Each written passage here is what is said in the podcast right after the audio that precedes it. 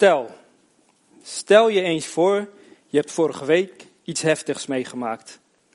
Iets waarvan je nooit gedacht had dat het zou gebeuren. En toch gebeurde het. Die gebeurtenis houdt je al een week bezig. Overdag, maar ook s'nachts.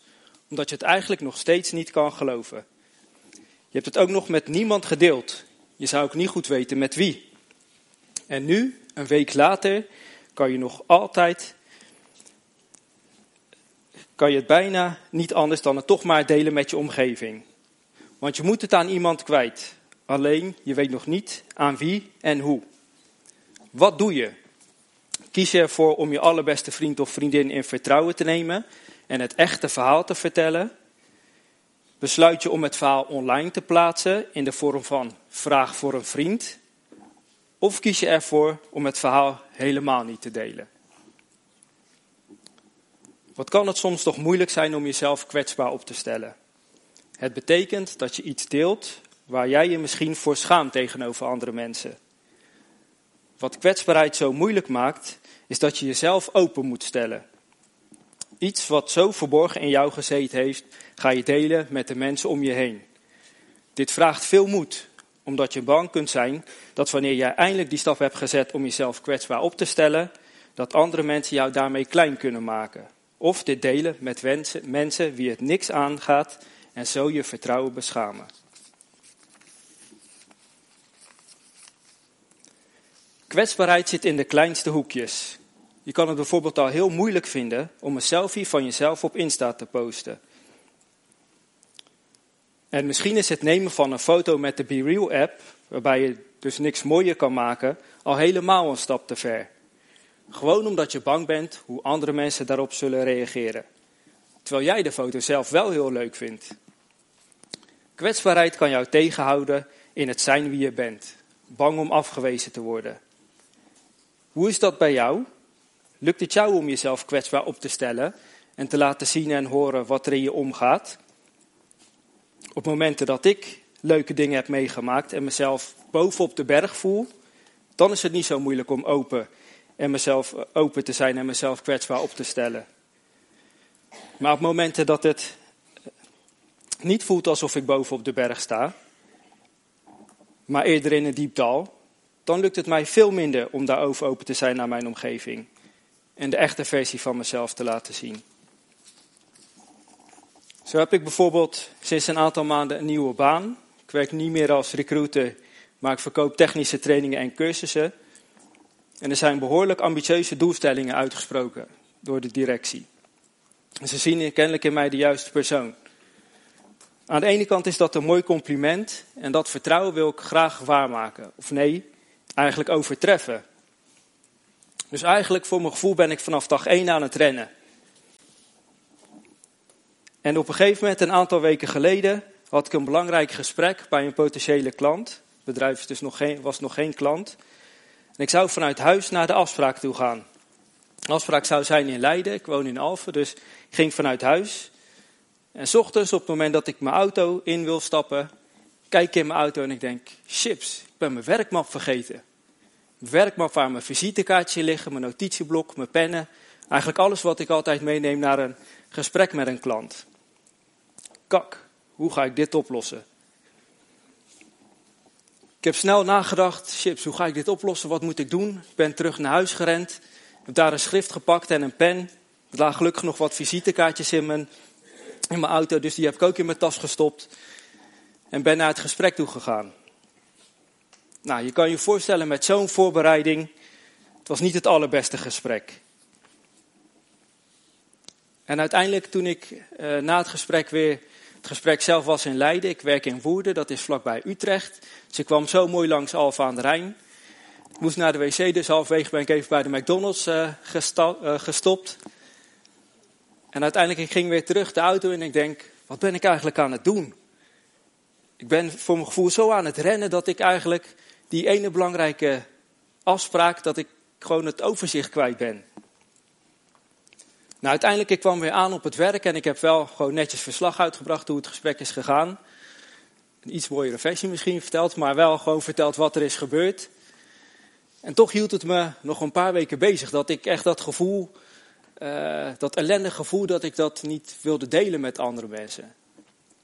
Nou, op een gegeven moment, een aantal weken later, heb ik toch besloten om het met mijn maat op het werk te, uh, te bespreken. En ook wat het met me heeft gedaan. Dat het eigenlijk, uh, ja, dat, dat ik eens een, een, het een beetje verprutst heb, dat heb ik uitgelegd. En dat luchtte wel op, dat voelde goed. Gelukkig zijn er in de Bijbel een hele hoop voorbeelden van mensen die zich kwetsbaar op durven stellen en hoe God daarmee omgaat. En één voorbeeld wil ik samen met jullie uh, lezen. En dat vinden we in Johannes 4. Zoals jullie Johannes 4, vers 7 op willen zoeken. Dat gaat over de Samaritaanse vrouw bij de waterput.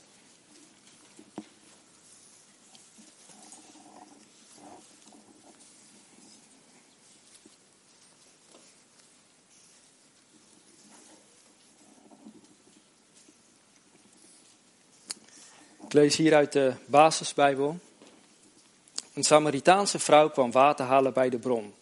Jezus zei tegen haar: Wil je mij wat te drinken geven? Want de leerlingen waren naar de stad gegaan om eten te kopen. De vrouw zei tegen hem: Hoe kunt u als Jood aan mij te drinken vragen, een Samaritaanse vrouw? Want Joden willen niet met Samaritanen omgaan. Jezus antwoordde: Als je wist wat God jou wil geven en als je wist wie hier jou om drinken vraagt, dan zou jij aan hem om drinken hebben gevraagd. Dan zou hij je vers water hebben gegeven. Ze zei tegen hem: Heer, u hebt geen emmer en het is een diepe put. Hoe kunt u dan aan vers water komen? Bent u soms belangrijker dan onze voorvader Jacob? Hij heeft deze put gegraven. Hij heeft er ook zelf uitgedronken, met zijn zonen en zijn vee. Jezus antwoordde haar: Mensen die van het water uit deze put drinken, zullen weer dorst krijgen. Maar mensen die hebben gedronken van het water dat ik hun geef, zullen voor eeuwig geen dorst meer krijgen. Want het water dat ik hen geef, zal in hen een bron worden waar water uit opborrelt dat eeuwig leven geeft. De vrouw zei: Heer, geef mij van dat water, zodat ik nooit meer dorst krijg. Dan hoef ik nooit meer water te gaan halen bij de bron hier. De Samaritaanse vrouw ging naar de put toe om water te halen. Daar komt ze een man tegen en ze weet op dat moment nog niet wie ze voor zich heeft. Wat ze wel weet is dat het een Joodse man is. Hij vraagt ook aan haar of hij water mag. Dat verbaast de vrouw, omdat Joden niet omgingen met Samaritanen. En een rabbi normaal gesproken niet een gesprek aangaat met een vrouw waarvan we vandaag de dag zouden kunnen zeggen, ze is een mannenverslinder. Wat er dan bij die put gebeurt, zal ze nooit hebben verwacht. In vers 16 staat vervolgens: Jezus zei tegen haar: Ga naar huis, haal je man en kom met hem weer hier. De vrouw antwoordde: Ik heb geen man. Jezus zei tegen haar: Het klopt dat je zegt dat je geen man hebt. Want je hebt vijf mannen gehad en de man met wie je nu bent, ben je niet getrouwd. Je hebt dus de waarheid gezegd. Je hebt dus de waarheid gezegd. Punt. Niet meer, niet minder. Met deze zin laat Jezus weten dat hij haar geschiedenis kent, zonder hier enig oordeel over te vellen. Hij constateert dat ze de waarheid spreekt. Hij diept niks uit, wil geen antwoord op waarom vragen, niks van dat alles. Dit kan dat toch bijzonder zijn? En wat kan ik, wat kan ik hier een hoop van leren? Misschien jij ook. Ik betrap mezelf er regelmatig op dat ik niet zonder oordeel tegenover een ander kan staan. Laat staan dat ik vrij van enig oordeel naar mezelf kan kijken. Maar Jezus toont hier zoveel liefde en genade. Hij constateert alleen dat de vrouw de waarheid spreekt. En dat is voor hem voldoende. Voldoende om genade te schenken. Dat had de Samaritaanse vrouw vast niet verwacht dat iemand haar grootste geheim kende. Vijf mannen gehad. En de man die ze nu heeft, is haar man niet. We weten niet of het vijf huwelijken zijn geweest, maar wat moet die vrouw gehunkerd hebben naar liefde? En wat zou de reden zijn geweest dat het er wel vijf zijn geweest? In de Bijbel staat het niet beschreven, tenminste, ik heb het niet kunnen vinden. Wel is de kans groot dat de mensen in haar omgeving wisten van haar situatie en haar daarom lelijk aankeken. Een vrouw die zoveel mannen heeft gehad, dat zal vast haar eigen schuld zijn geweest. En dan zit Jezus bij de put. De vrouw heeft dat niet eens door dat het Jezus is. Jezus die haar door en door kent. De vrouw denkt dat het een profeet moet zijn. Want hoe kan het dat iemand haar grootste geheim, wat ze met niemand heeft gedeeld, kent? Er volgt een gesprek dat wij dankzij de Heilige Geest God mogen kennen en hem mogen eren en aanbidden. De vrouw weet dat de Messias, die Christus genoemd wordt, zal komen en alles over God zal vertellen. Jezus zegt, ik ben die Messias.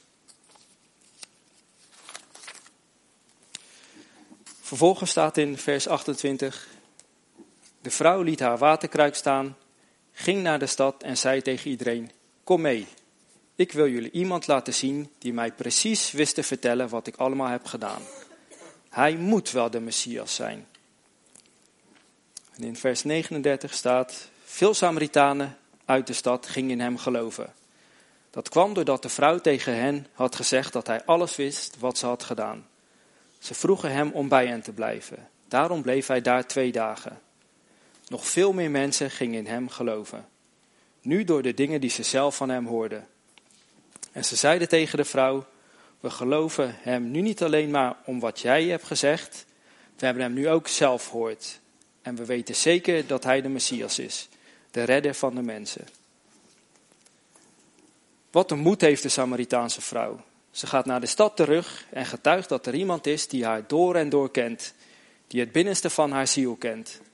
Door haar getuigenis en kwetsbaarheid komen zelfs mensen tot geloof. Dit vraagt Jezus ook aan jou.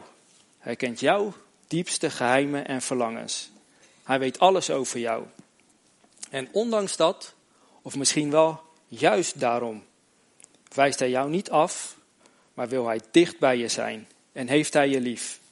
Zoals een vader dolverliefd kan zijn op zijn pasgeboren kind. Het is zo waardevol om je kwetsbaar op te stellen.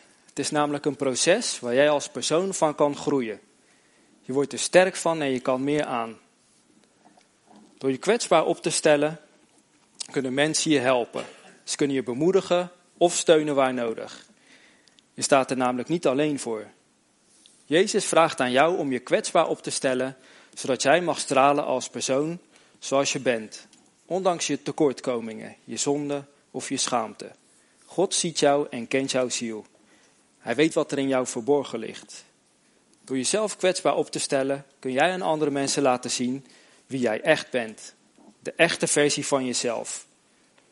Doordat de Samaritaanse vrouw zich kwetsbaar opgesteld heeft, zijn de mensen tot geloof gekomen. Je kan vaak niet op eigen kracht hoe je denkt en wat je doet veranderen. Je hebt hier de Heilige Geest voor nodig, omdat dit uit jezelf niet lukt. En je hebt de Bijbel hiervoor nodig waar ideeën en handvatten in beschreven staan. En waar je kan lezen over hoe waardevol God jou vindt, hoeveel liefde Hij voor jou heeft. Jezus zond de Heilige Geest om ons te helpen. Je kan hem vergelijken met een interne richtingaanwijzer, een wijze raadgever en een goede vriend. Als je de Heilige Geest uitnodigt in jouw leven, zal Hij je helpen te leven zoals Jezus bedoeld heeft. En dan zal het steeds beter lukken om met Jezus zijn liefdevolle ogen naar jezelf en naar anderen om je heen te kijken. Het vergt namelijk wel moed en kracht. Maar als jij het echt wil, dan helpt de Heilige Geest jou graag. Omdat iedereen het verdient om te stralen als een man of vrouw naar God en een, vrouw en een man of vrouw naar Gods hart te mogen zijn. En niet alleen de Heilige Geest wil jou helpen. Ook hier binnen Bab Noord zijn er vrienden, jeugdleiders en andere leden in de kerk die met jou mee willen lopen in de zoektocht naar jouw eigen unieke zelf. Ik zou bij deze dan ook een ieder die inmiddels geen jeugd of tiener meer is willen vragen, mag Pap Noord nog meer een plek zijn waar onze jeugd mag leren, fouten mag maken, nieuwe ervaringen mag opdoen, zonder dat we meteen klaarstaan met de oordeel of afwijzing. Maar dat we ze onvoorwaardelijk mogen steunen bij de keuzes die ze maken. Dat hebben ze juist nu nodig, nu ze belangrijke keuzes maken in hun leven en bepalen welke rol God en de kerk in hun leven krijgt. Ik zou je ook uit willen dagen om morgen, wanneer een nieuwe eh, week begint, het aan te durven om vaker de echte versie van jezelf te laten zien. Op school, je werk, de sportclub of misschien wel hier in de kerk. En misschien dat dat ongemakkelijk voelt, of dat het met vallen en opstaan gaat. Maar dat is oké, want je staat er niet alleen voor.